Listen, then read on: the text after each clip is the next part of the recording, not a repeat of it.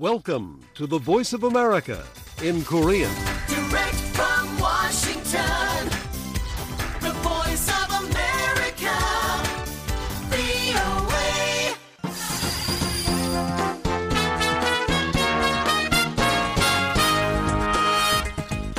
여러분 안녕하십니까?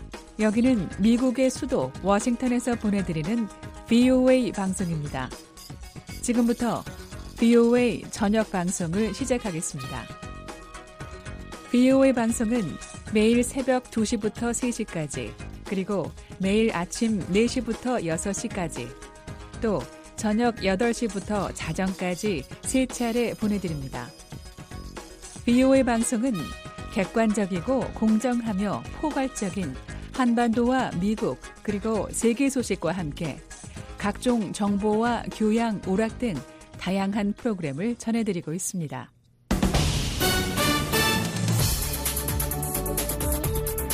VOA 세계뉴스입니다. 미국과 독일이 우크라이나에 대한 탱크 지원에 대한 입장차를 보이는 것으로 알려졌습니다. 올라프 숄츠 독일 총리는 최근 비공개 자리에서 독일이 탱크를 지원하려면 미국도 우크라이나에 탱크를 지원해야 한다는 조건을 수차례 강조했다고 로이터 통신이 오늘 익명의 소식통을 인용해 보도했습니다. 이에 대해 콜린 칼 미 국방부 정책 차관은 최근 우크라이나를 방문하고 돌아오는 길에 기자들에게 우크라이나에 대한 미국의 M1 에이브럼스 탱크 지원과 관련해 우리는 아직 거기에 도달하지 않았다며 부정적 입장을 밝혔습니다. 카린 장피에르 백악관 대변인도 어제 독일의 입장에 대한 반응을 묻는 질문에 바이든 대통령은 우크라이나에 어떠한 안보 지원 단계와 어떤 장비를 제공할 수 있는지에 대해 각국이 독자적 주권적 결정을 내려야 한다고 믿는다고 대답했습니다.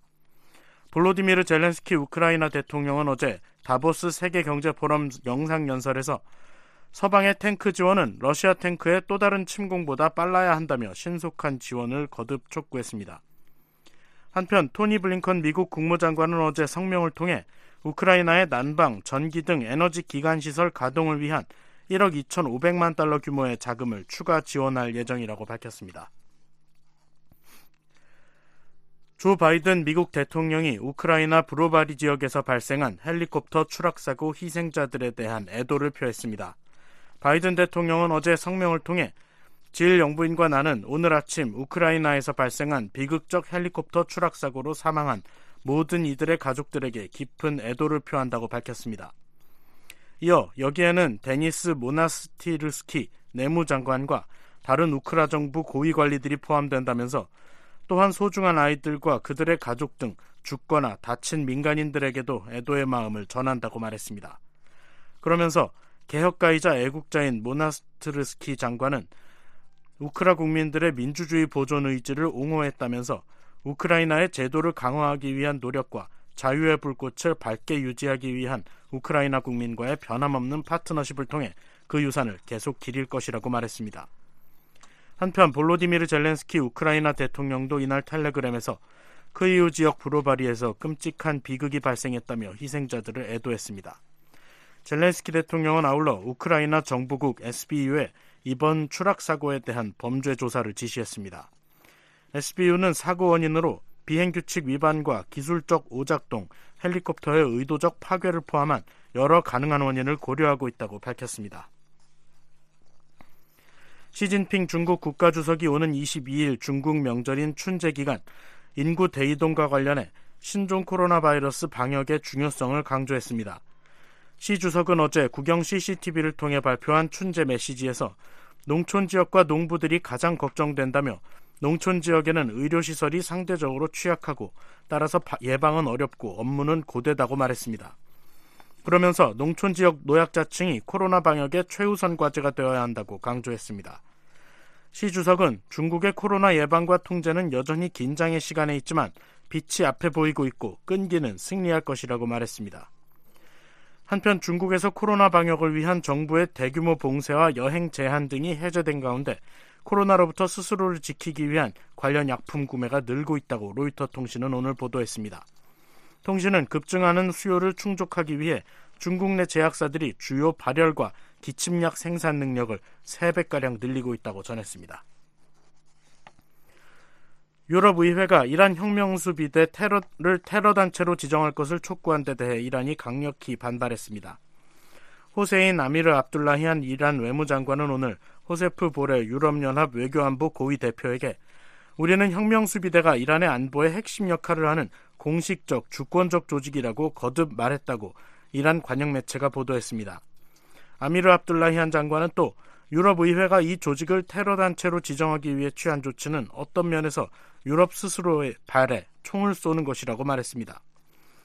유럽 의회는 어제 이란 내 반정부 시위 탄압에 나서고 있는 혁명 수비대를 테러 단체로 지정할 것을 압도적 다수의 찬성으로 유럽연합과 회원국들에 촉구했습니다. 이란에서는 지난해 9월 히잡을 제대로 쓰지 않았다는 이유로 경찰에 체포돼 조사를 받던 여성이 의문사한데 항의하는 시위가 전국적으로 계속되어 왔고 당국은 이에 시위대를 사형에 처하는 등 강경 대응해 왔습니다. VOA 세계뉴스 김시영입니다.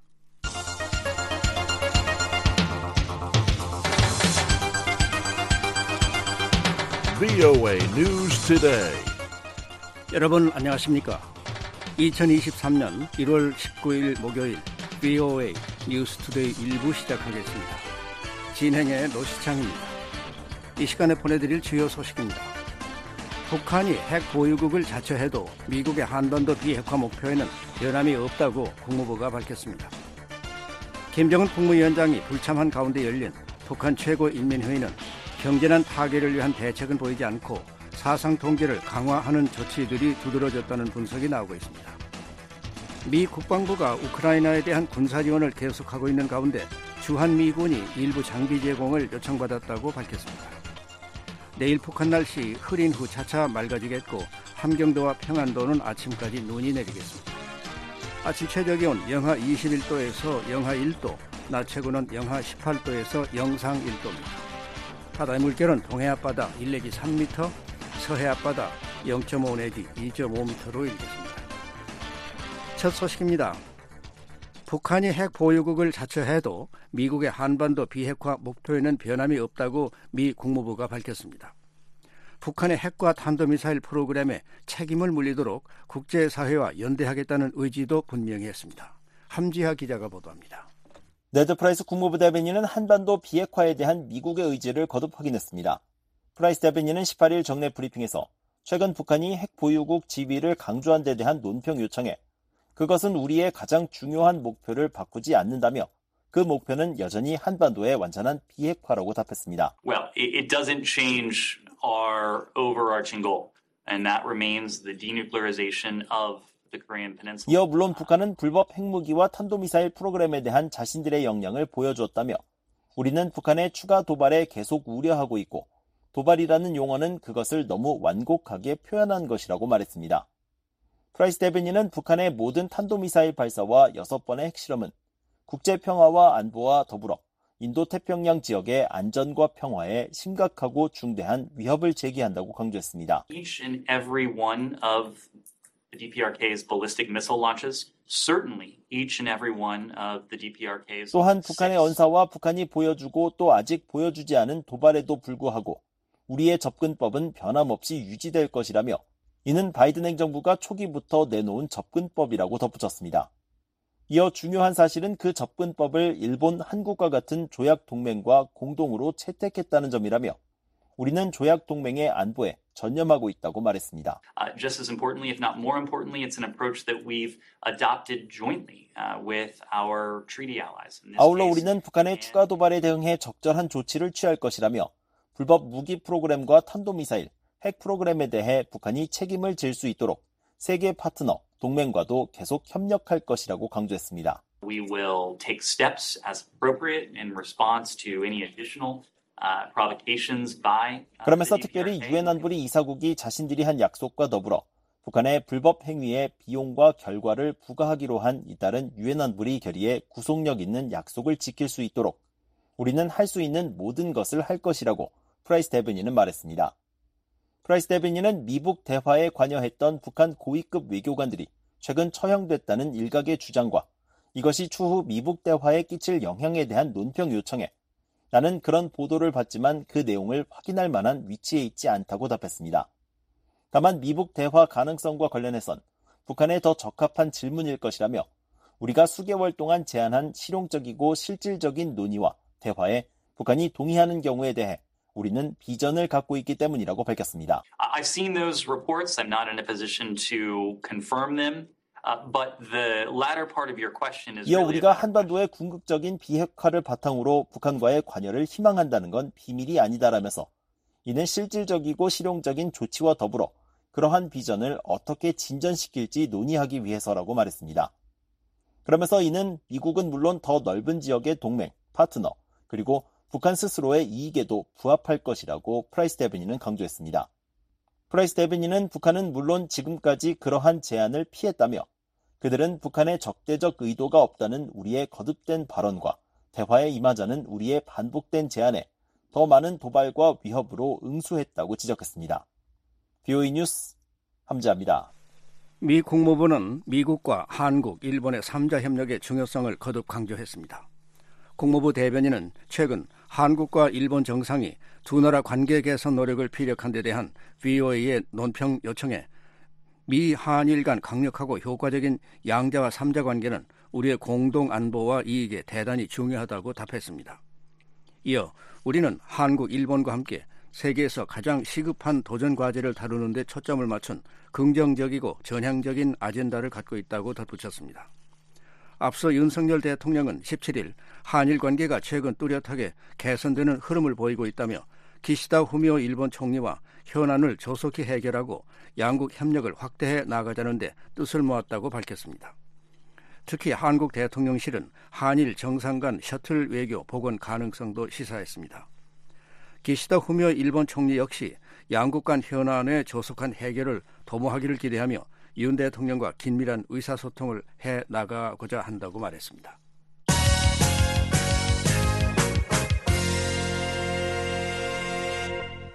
북한과 중국의 점증하는 위협에 대응하기 위해 미 한일 3국이 강력한 관계를 유지해야 한다고 민주당의 아미 베라 하원 의원이 말했습니다.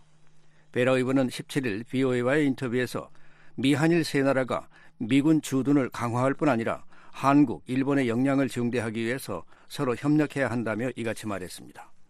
베라 의원은 또 바이든 행정부에 북한 인권 특사 임명을 촉구하고 북한 인권 문제 해결을 위해 윤석열 정부와도 협력할 것이라고 말했습니다. 캘리포니아 주의 베라 의원은 의회 내 코리아 코커스 공동 의장을 맡고 있으며 지난 회기에는 하원 외교위원회 아시아 태평양 비확산 소위원장으로 활동했습니다. 베라 의원을 이조은 기자가 인터뷰했습니다. 지난해 북한의 미사일 발사가 전례 없는 수준으로 강행된 가운데 새해 김정은 위원장은 핵탄두 보유량을 기하급수적으로 증대할 것을 지시했습니다. 이런 발언을 어떻게 보며 미국은 북한의 위협을 얼마나 심각하게 우려해야 한다고 생각하십니까? I think we have to be very um, concerned about um, North Korea's increase in missile testing and 우리는 북한의 미사일 시험 증가에 대해 매우 우려해야 합니다. 그리고 북한이 추가 미사일 시험과 무력 시비를 계속할 것이라는 김정은의 말을 액면 그대로 받아들여야 한다고 생각합니다. 이는 한국은 물론 일본에도 우려가 되는 문제입니다. 바로 이런 중요한 이유로 지금 당장 미한일 3국 관계가 매우 강력해야만 합니다. 북한의 핵미사일 위협이 고조되고 있는 가운데 미국은 한국, 일본과 확장 억제 강화를 위한 논의를 활발히 진행 중인데요. 미국 정부와 의회는 한일 양국에 대한 확장 억제 강화에 얼마나 많은 관심을 두고 있습니까? 또 미국은 양국을 안심시키기 위해 충분한 재원과 역량을 투입하고 있다고 보시는지요? both Congress and the administration are steadfast in, in our security guarantees to both Korea and Japan. Um, I also think, you know, both 미 의회와 행정부는 모두 한일 양국에 대한 우리의 안보 보장에 확고한 입장입니다.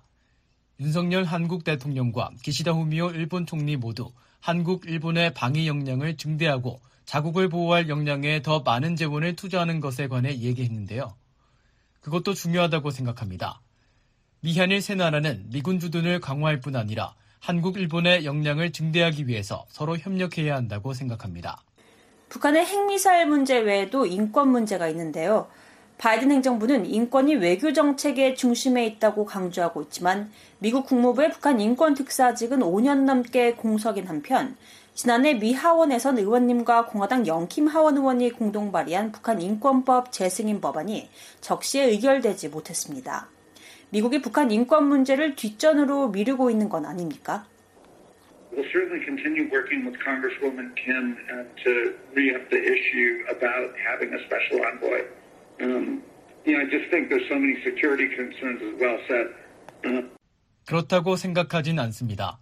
물론 우리는 김 의원과 함께 북한 인권 특사 임명 문제를 계속 논의할 것입니다. 다만 안보 우려 또한 매우 많다고 생각합니다. 저는 북한 인권 특사가 임명되길 바라고 있습니다. 바이든 행정부의 이 문제 해결을 분명 계속해서 촉구할 것이며 북한 인권 문제 해결을 위해 윤석열 정부와도 협력할 것입니다. 네, 의원님은 오랫동안 미한일 삼국 공조의 중요성을 강조해 오셨는데요. 지난해 한국 윤석열 대통령 취임 이후 한일 양국 관계 개선 징후가 조금씩 보이고 있습니다. 하지만 일각에선 양국이 신뢰를 심화할 수 있을지 불투명하다는 견해도 있는데요. 새해 한일 관계가 어느 수준으로 개선될 것으로 기대하십니까? Certainly the, the trilateral relationship, the dialogue um, is a, in a lot better place than it was just a few years ago. I think some of the credit goes to President Yoon, but also you know, President Biden, Secretary Blinken, high-level two-by-talk, two 미한일 삼국 관계는 분명 몇 년 전보다 훨씬 더 좋은 위치에 있습니다. 윤석열 대통령뿐 아니라 조 바이든 대통령과 토니 블링컨 국무장관, 그리고 고위급 수준에서의 한일 양국 방문도 일조했다고 봅니다. 일본 기시다 정부도 이 문제의 중요성을 인식하고 있습니다. 한일 양국 간 역사적인 문제를 극복하는 데는 분명 시간이 걸릴 것입니다. 그러나 북한의 임박한 위협과 영내 중국의 공격성 중대를 고려해 일부 역사적 문제를 지정학적 안보 전략적 문제와 분리할 수 있다면 한일 관계에 어느 정도 진전을 볼 수 있다고 생각합니다. 영내 중국의 악의적인 영향력에 대응하기 위해선 어떤 종류의 미한일 삼국 협력을 기대하십니까? I think we should um, work together on you know, public information diplomacy. I think you know um, the three countries should work together to better align um, you know our strategic and defense capabilities. 공보 외교에 힘을 모아야 한다고 생각합니다. 세 나라가 영내에서 우리의 전력과 방위 역량을 일치시키기 위해 협력해야 한다고 생각합니다. 이런 분야들이 세 나라가 향후 몇 년 동안 진전을 볼 수 있는 부분이라고 생각합니다. 네, 새해에도 워싱턴 주야에선 타이완 문제에 큰 관심이 쏠릴 것으로 예상되는데요. 영내 평화와 안정을 유지하고 중국의 공격성, 특히 타이완 침공을 막기 위해 미 정부와 의회는 어떤 노력을 해야 한다고 보십니까? We will continue to support the, the people of Taiwan. Um, we will continue to, to work with the people of Taiwan to increase their ability to provide um, self-defense. Um, and we will likely increase our security presence in the region. 우리는 계속 타이완 국민들을 지원할 것입니다. 우리는 타이완이 자국 방해 역량을 증대할 수 있도록 타이완 국민들과 계속 협력할 것입니다. 억지력으로서 영내에서 우리의 안보 관련 주둔을 증대할 가능성도 있습니다. 상황을 변경하고 있는 것은 미국이나 타이완이 아니라 중국인과 중국 정부 시진핑입니다. 우리는 타이완 국민과 중국 국민을 포함한 모든 사람에게 성공적이었던 현 상황을 유지하고 싶습니다. 중국의 타이완 침공 시 미국은 한국에 어떤 역할을 기대하고 있습니까? I, I make sure that China doesn't do something inadvertent. Um, I think 우리가 온전히 바라는 것은 중국이 부주의한 행동을 하지 않도록 하는 전략적 억지입니다. 한국, 일본, 미국의 대응과 관련해선 3국이 강력한 협정을 맺는 데 초점을 맞춰야 한다고 생각합니다. 네, 미한 동맹이 올해로 70주년을 맞는데요.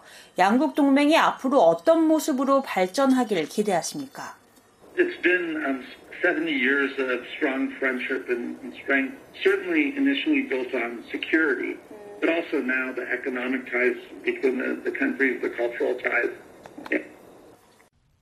양국은 70년간 강력한 우정과 힘을 쌓아왔습니다.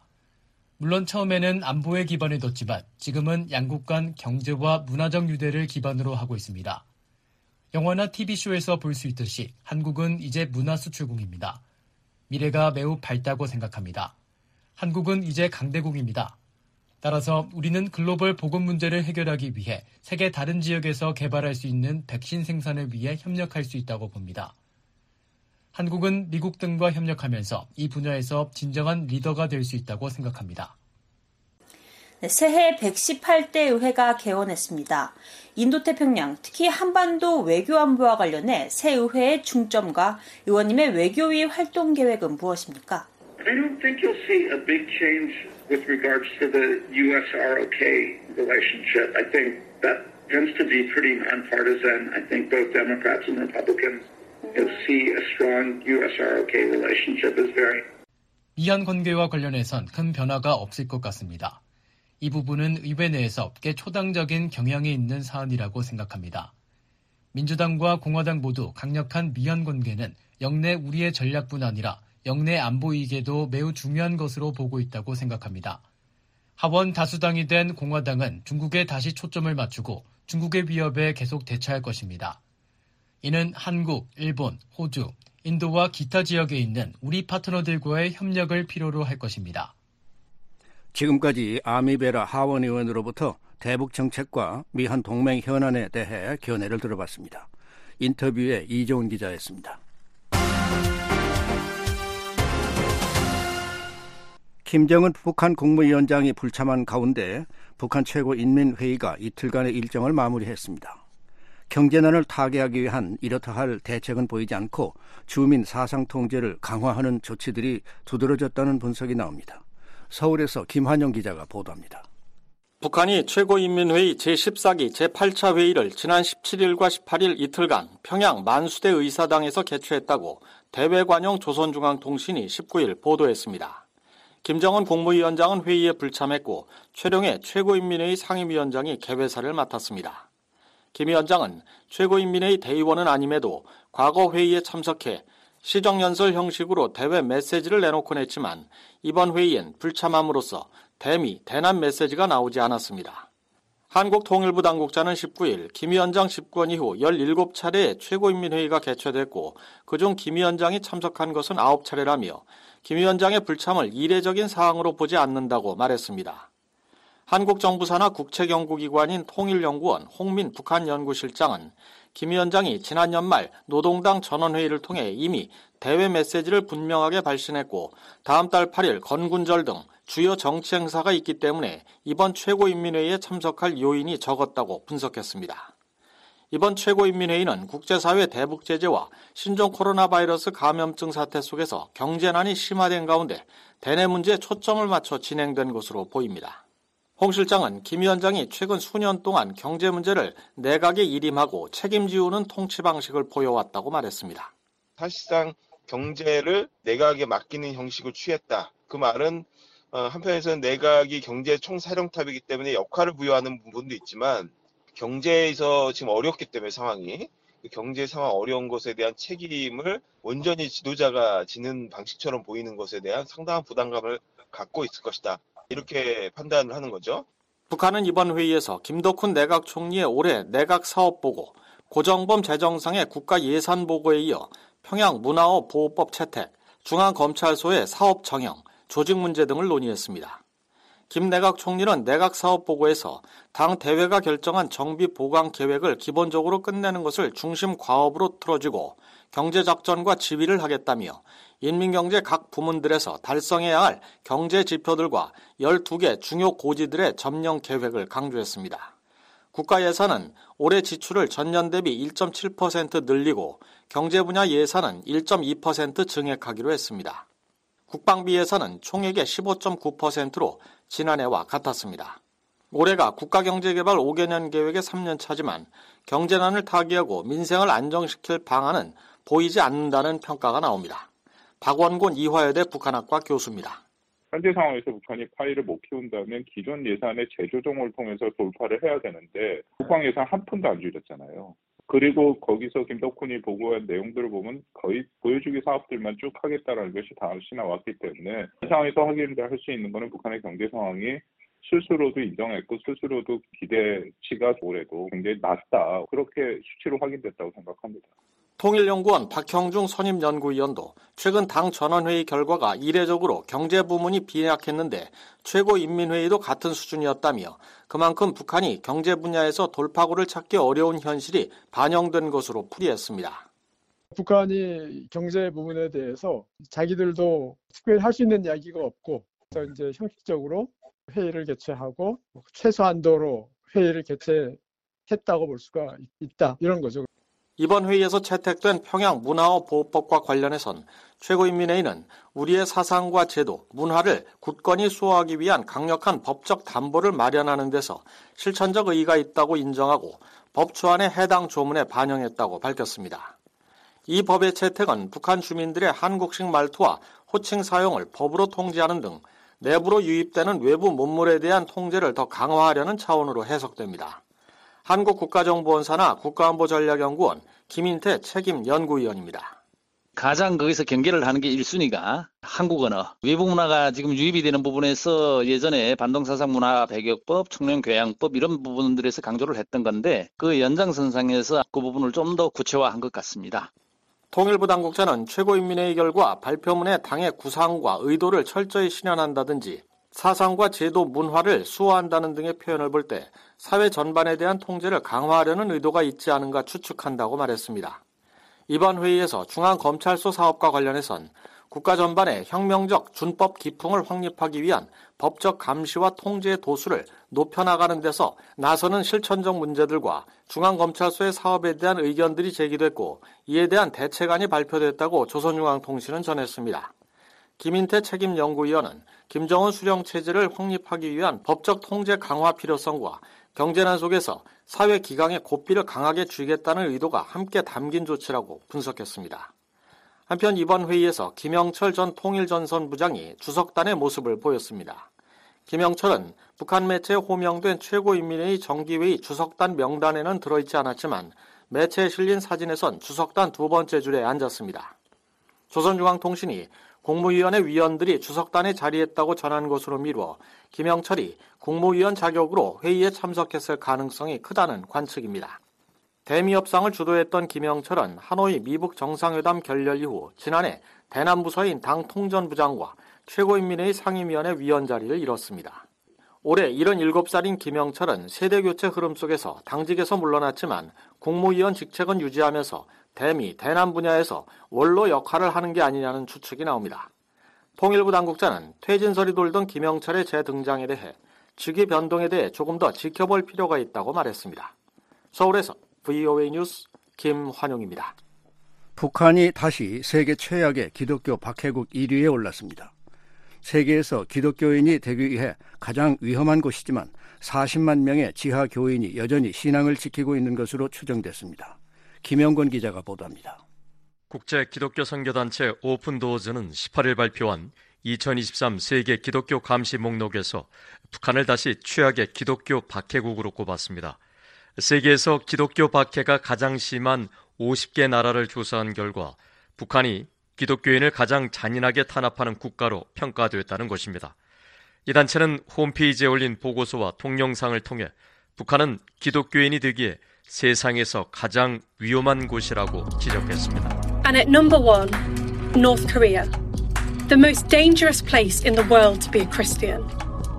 Spies are everywhere. 신앙생활 여부를 감시하는 첩자가 어디에나 있으며 적발된다는 건 곧 처형당하거나 강제 노동 수용소에서 죽을 때까지 일하다 죽는 것을 의미한다는 것입니다.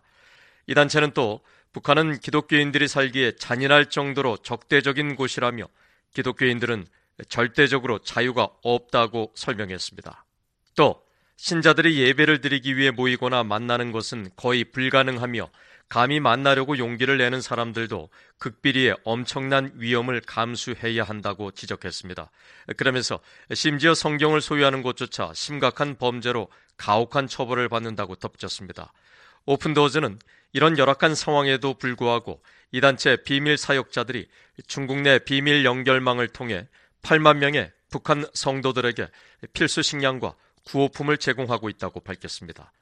또 중국 내 안전가옥에서 탈북민들을 위한 쉼터와 제자 훈련도 제공하고 있다며 북한에 있는 형제자매들을 위해 계속 기도해달라고 당부했습니다. 그러면서 북한 내 기독교인 수를 인구의 1.5% 정도인 40만 명으로 추산했습니다. 오픈도어즈는 또 이 단체 현장 사역자들이 중국에서 운영하는 안전가옥을 돕는 북한 기독교인 용기 씨와 중국 내 탈북 여성들을 비밀리에 돕는 레베카 씨의 증언을 별도로 소개했습니다. 용기 씨는 북한에서 기독교는 국가 지도부와 사회의 적으로 제시되기 때문에 많은 사람은 예수에 대한 이야기를 두려움과 깊은 의심으로 받아들인다고 설명했습니다.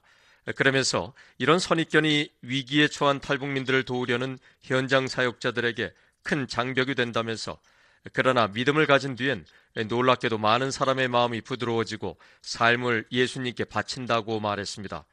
레베카 씨는 동영상을 통해 북한 정보원으로 의심스러웠던 여성이 예배를 함께 드리면서 눈물을 흘린 뒤 신고하지 않은 채 조용히 떠난 사실을 회고하며 현장의 어려움과 기적을 함께 소개했습니다. 내가 만나려는 여성들은 말씀을 듣기 위해 더 큰 위험을 감수하고 오고 있다. 내가 가서 보려는 여성들은 북한에서 도망쳐 왔고 지금은 이곳 중국에서 불법 난민으로 살아간다. 그들의 대부분은 인신매매 피해자이며 중국 남자들을 위한 아내로 창녀촌의 매춘부로 팔려온 여성들이다. 이 탈북민들이 붙잡히게 되면 그들의 가족으로부터 분리되어 북한으로 보내지고 노동 수용소에서 오랫동안 일하거나 사형을 당하게 된다. 그들은 복음을 듣기 위해 그들의 목숨을 걸고 있다. 오픈도어즈는 지난 2021년까지 북한을 20년 연속 최악의 기독교 박해국으로 지목했다가 지난해엔 아프가니스탄에 이어 2위로 이름을 올렸습니다. 이 단체는 그러나 북한의 기독교 상황이 나아진 게 아니라 아프가니스탄 내 탈레반 집권으로 상황이 악화했기 때문이라며 북한 내 기독교인들의 상황은 김정은 정권의 국경 봉쇄와 사상 통제 강화 등으로 지난해 더 악화했다고 평가했습니다. 이와 관련해 한국 오픈도어 선교회는 18일 개최한 2023 세계 기독교 감시 목록 발표 기자 간담회에서 반동사상 문화 배격법과 청년 교양 보장법 등의 제정으로 성경책 등 외부 정보를 접하는 주민들에 대한 북한 당국의 처벌이 훨씬 더 강화됐다고 지적했습니다. 이러한 어, 사상적인 통제는 자연스럽게 어, 그런 어, 정치범송소의 어떤 정치범송소 수감자 증가 등 그런 직접적인 처벌로 이어지고 있는데요. 어, 이렇게 어, 북한의 어떤 이런 사상 통제 또 코로나로 인한 방역 통제 이런 것들이 어, 그 직접적으로 주민들에게 또 성도들에게 위협이 되기도 하지만은 어, 국경 봉쇄의 장기화로 인한 경제 사정의 악화 그리고 코로나 확산으로 인한 의약품이나 의료 인프라의 부족 등이 겹치면서 어, 그 주민들의 삶 전체가 매우 어려워졌고 어, 그것에 대해서 어, 우리 성도들도 동일한 피해를 받고 있는 것으로 어, 확인되고 있습니다.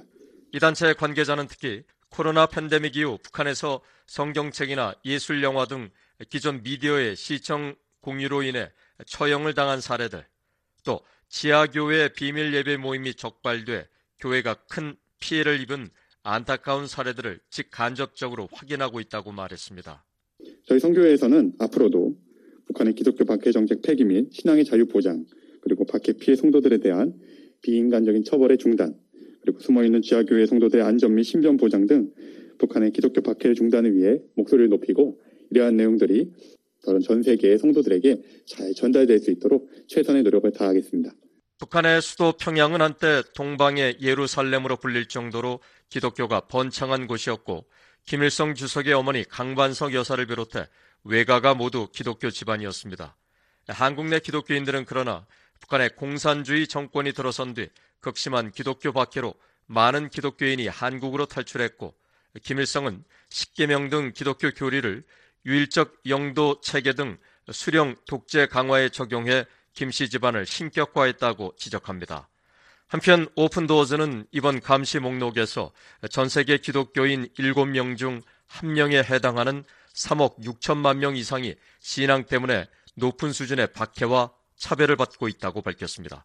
북한 다음으로 탄압이 심한 국가로는 소말리아, 예멘, 에리트레아, 리비아, 나이지리아, 파키스탄, 이란 등 이슬람 국가들이 10위권 내에 이름을 올렸습니다. 게이 뉴스 김영권입니다. 대규모 소독 시설이 들어선 북한 의주 비행장에 계속해서 화물이 쌓이고 있습니다. 화물을 일정 기간 격리하는 듯 비행장 활주로를 빠르게 뒤덮고 있습니다. 함지하 기자가 보도합니다. 북한 의주 비행장 활주로는 중국에서 건너온 화물로 가득합니다. 뷰웨가 최근 촬영된 플래닛랩스의 위성 사진을 살펴본 결과 약 2.5km 길이의 활주로와 유도로 그리고 그 사이 지대 곳곳이 화물로 뒤덮였습니다. 앞서 북한은 지난 2021년 의주 비행장 활주로에 중국에서 열차로 건너온 화물을 격리할 수 있는 공간을 만들어 지난해 1월 중순부터 운영해 왔습니다. 하지만 신종 코로나 바이러스 방역을 이유로 두 나라는 작년 4월부터 약 5개월간 열차 운행을 중단했습니다. 이후 열차 통행이 재개된 9월 말부터 이곳에선 화물이 차츰 쌓이는 장면이 포착되기 시작하더니 약 3개월이 지난 현재 부쩍 늘어난 화물이 의주 비행장 곳곳을 채우고 있는 것입니다.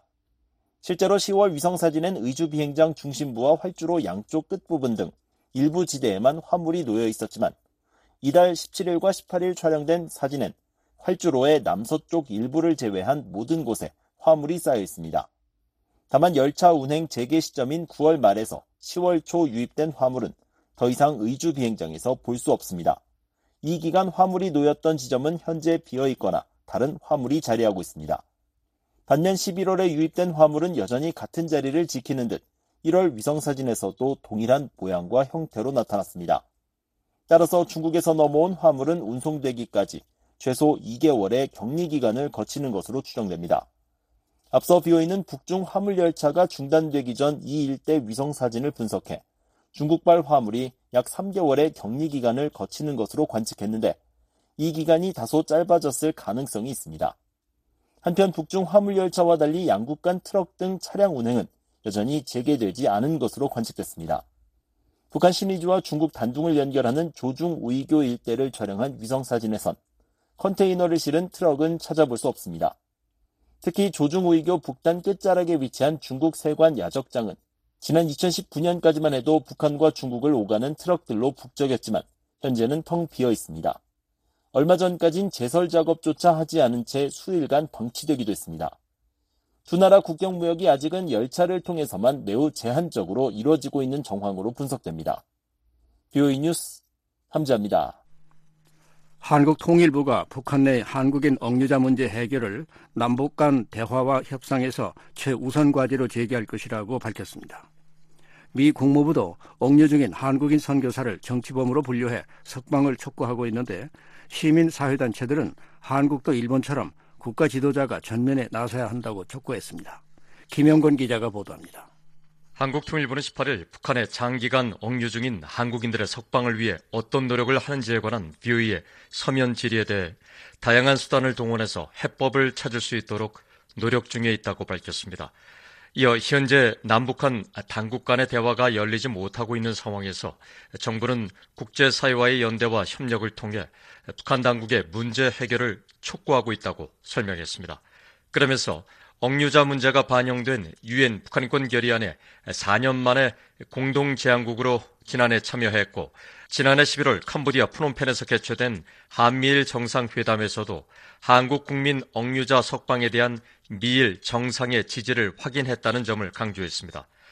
북한이 현재 2013년 억류된 김정욱 목사를 비롯해 김국기, 최충기 씨등 기독교 선교사 3명과 북한을 탈출해 한국 국적자가 된 김원호 씨 등 6명이 억류돼 있습니다.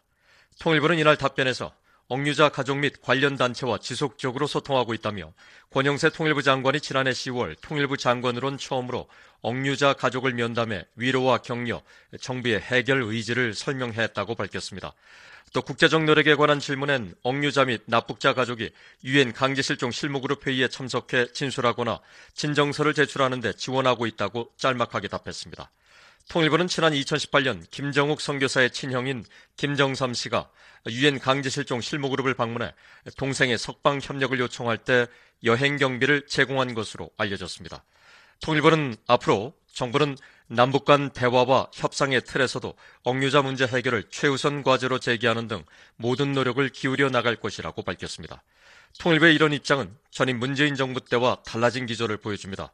한국 언론들은 앞서 정부 관계자를 인용해 지난 2018년 6월 남북 고위급 회담에서 정부가 억류자 문제를 첫 제기한 뒤 남북 관계 경색을 이유로 정부 차원의 조치가 없었다고 전했었습니다.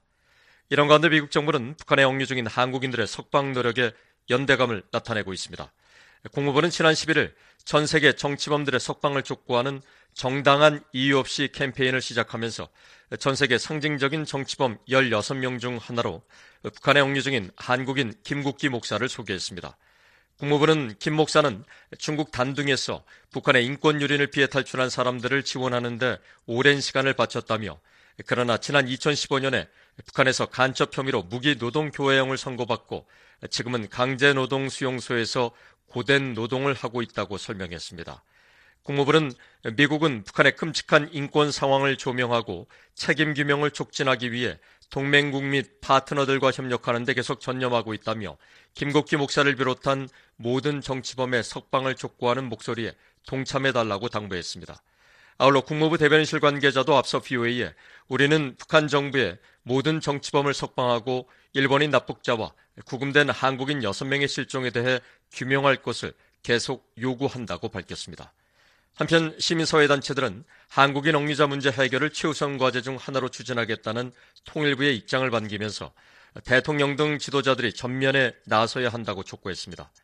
한국 전환기 정의 워킹그룹의 신희석 법률분석관은 18일 BOA와의 전화 통화에서 일본이 범국가적으로 일본인 납북자 문제를 제기하고 미국에 정기적으로 협력을 요청하는 것처럼 한국 대통령도 비슷한 노력이 필요하다고 말했습니다. 윤석열 대통령이야 당연히 이제 이런 그 납북자 가족분들 만날 수 있는 것이고 미국 미국의 뭐 이런 대통령이라던가 대사들 같은 경우도 일본에서는 일본인 납치자 가족 납치 피해자 가족들 만나듯이 억류자 가족 그 가족들을 한국에서 만날 수 만나 만나자라고 할 수도 있죠 당연히 어, 그런 건 오히려 저 미국이 이제 어, 할 게 아니야 우리가 먼저 미국 쪽 요청을 해야 미국이 그런 걸 고려를 하겠죠.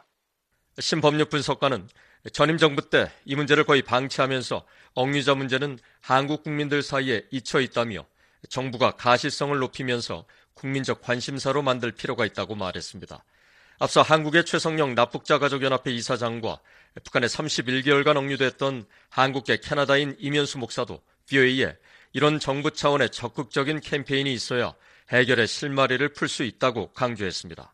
일본 정부는 국민과 언론과 정치인이 모두 나서서 납북자 문제를 거론해서 많은 성공이 이루어졌는데 우리 517명에 대한 납북자 문제는 정부가 너무 몰라라 해서 북한이 끔찍도 않습니다. 그래서 그 장관님한테 일본 정부만 나서지 말고 우리 정부도 517명이 납북자가 있다는 것을 꼭 좀 호소해달라.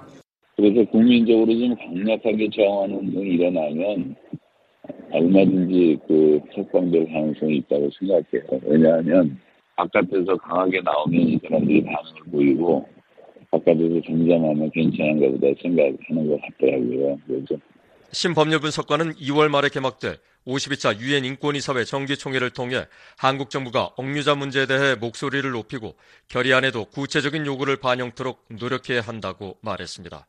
한편 지난 2017년 유엔 강제실종 실무그룹과 유엔 사무총장에게 소환을 보내 북한에 억류 중인 한국인들의 석방 협력을 요청했던 한국 국가인권위원회는 올해 이 사안에 대해 검토하는 게 없다고 밝혔습니다. 국가인권위 관계자는 18일 BOA에 이 문제에 대해 추가적 조치를 검토하거나 협력하는 부분은 없다면서 유엔 기구에 대한 진정서 역시 통상적으로 피해자 가족 당사자가 밟는 절차라고 말했습니다. 하지만 국가인권위는 지난 2017년 유엔 강제실종 실무그룹과 자의적 구금에 관한 실무그룹의 가족의 동의를 받아 김정욱과 김국기 목사에 대한 진정서를 제출한 바 있습니다. 유엔 강제실종 실무그룹은 이와 관련해 2018년 북한 정부에 통보문을 보내 조사와 정보를 요청했다고 밝혔지만 북한 정부는 전혀 호응하지 않고 있습니다. 뷰이 뉴스 김영곤입니다. 지난해 북한과 중국의 무역액이 전년도에 비해 큰 폭으로 증가했습니다. 그러나 여전히 대북 제재 본격화 이전이나 코로나 사태 이전 수준에는 크게 못 미친 것으로 집계됐습니다. 함지하 기자가 보도합니다. 2022년 북한과 중국의 무역 총액이 10억 달러를 넘겼습니다. 중국 해관총서가 18일 공개한 무역 자료에 따르면 북한과 중국은 12월 교역액 1억 4,148만 달러를 더하면서 작년 무역 총액 10억 2,771만 달러를 기록했습니다. 두 나라가 무역액 10억 달러를 넘긴 건 신종 코로나 바이러스 사태 이후 처음입니다. 신종 코로나 바이러스 첫 해인 2020년 두 나라의 무역액은 5억 3,905만 달러였으며 이듬해인 2021년엔 약 2억 달러 줄어든 3억 1,800만 달러였습니다. 작년 북중 무역액은 2021년에 비해 약 223% 급증한 셈입니다. 이 같은 변화는 지난해 두 나라가 열차를 이용한 무역을 일부 재개한 데 따른 것으로 풀이됩니다. 북한과 중국은 작년 1월부터 신종 코로나 바이러스로 중단했던 화물 열차 운행을 재개한 바 있습니다. 그러나 두 나라 무역액은 신종 코로나 바이러스 이전인 2019년이나 국제사회 대북 제재가 본격화하기 이전인 2016년 이전 수준에는 못 미치는 것으로 나타났습니다.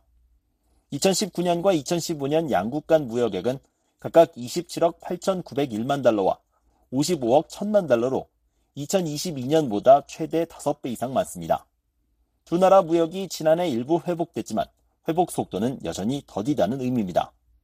지난해 북한의 대중무역 총액 중 대중수입액은 8억 9,400만 달러로 수출액 1억 3,360만 달러보다 월등히 많습니다.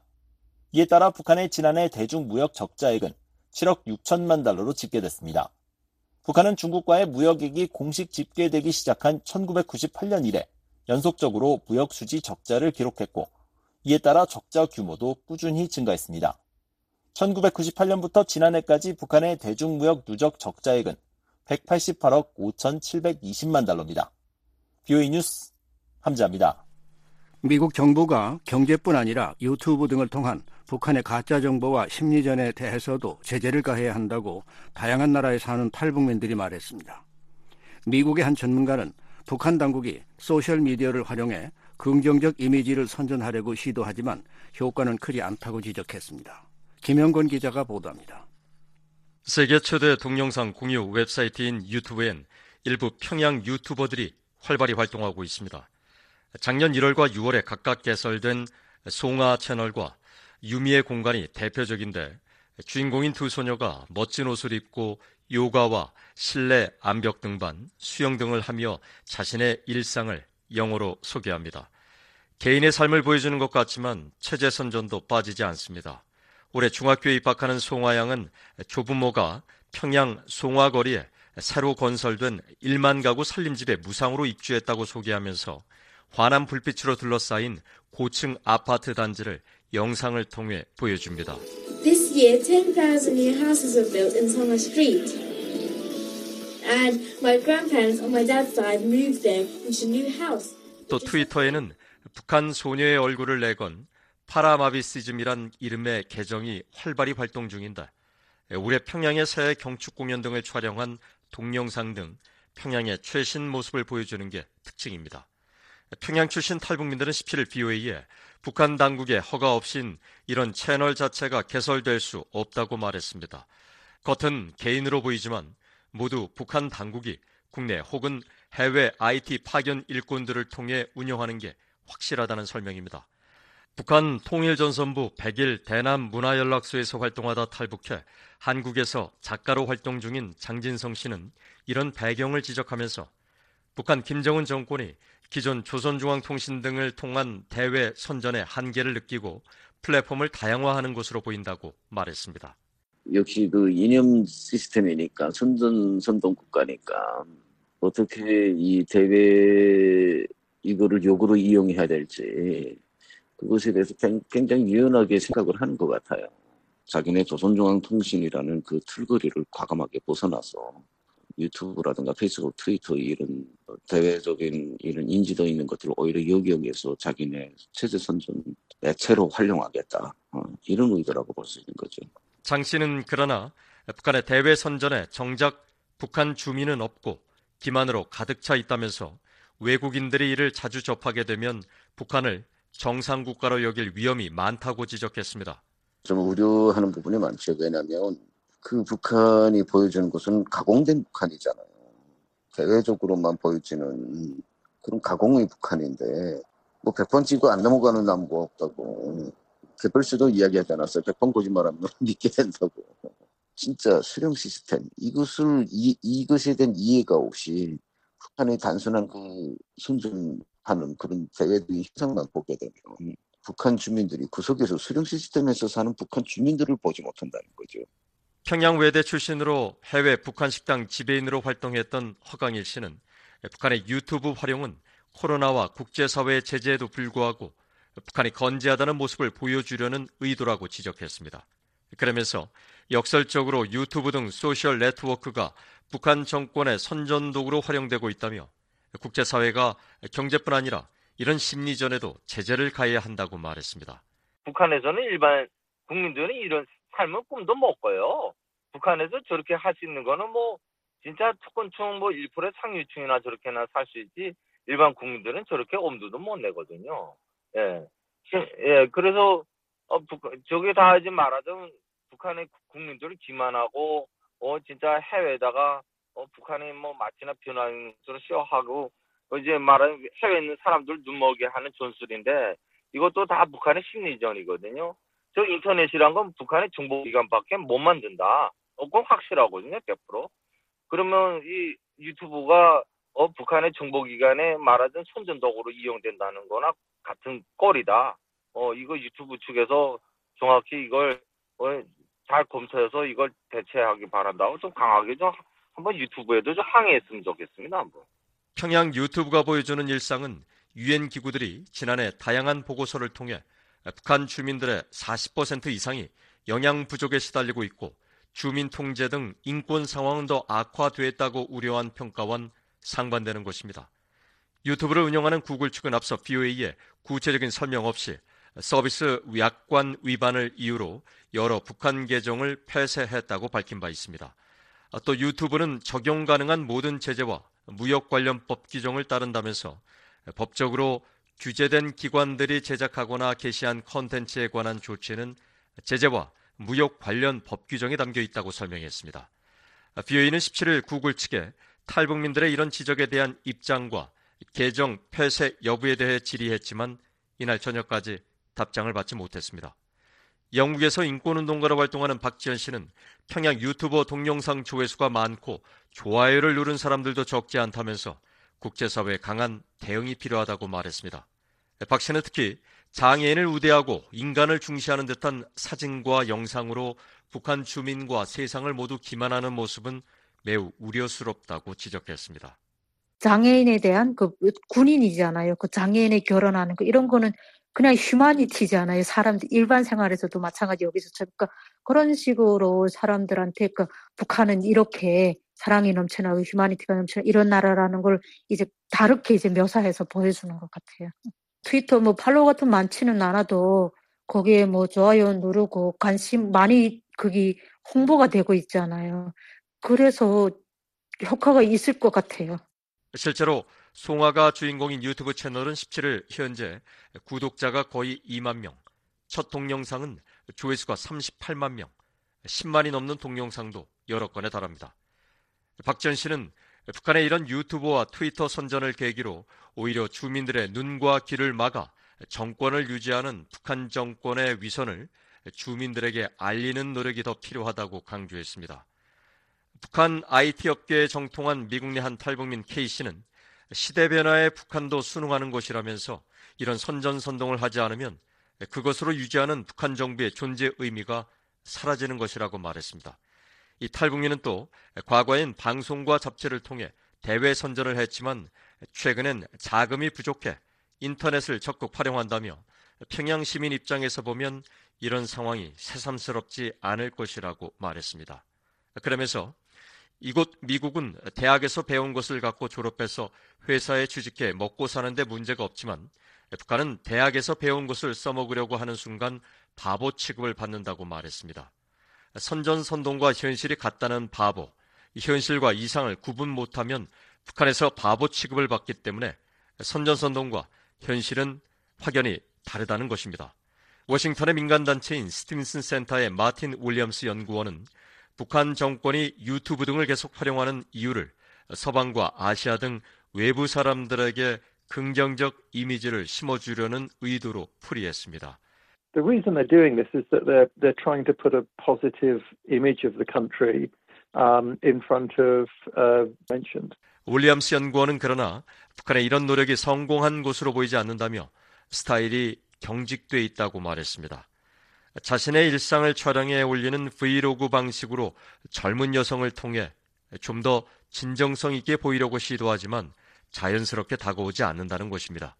올리엄스 연구원은 또 일부를 제외하면 조회수도 그다지 높지 않다며 대외적으로는 큰 영향을 미칠 것으로 보지 않는다고 말했습니다. 한편 장진성 작가는 북한 정부가 보여주려는 평양의 화려한 모습도 결국 주민들이 고난의 행군 이후 스스로 생존하며 북한을 시장화로 만든 덕분이기도 하다고 말했습니다. 그러면서 그런 독재 속에서 안간힘을 다해 살아가는 북한 주민들, 그리고 주민들을 우민화하고 감성으로 지배하는 잔혹한 시스템을 바로 직시해야 한다고 강조했습니다. VOA 뉴스 김영권입니다. 이상으로 VOA 뉴스 투데이 1부를 마치겠습니다. 잠시 후에는 미국 정부의 견해를 반영하는 논평 VOA 세계 뉴스 뉴스 투데이 2부가 방송됩니다.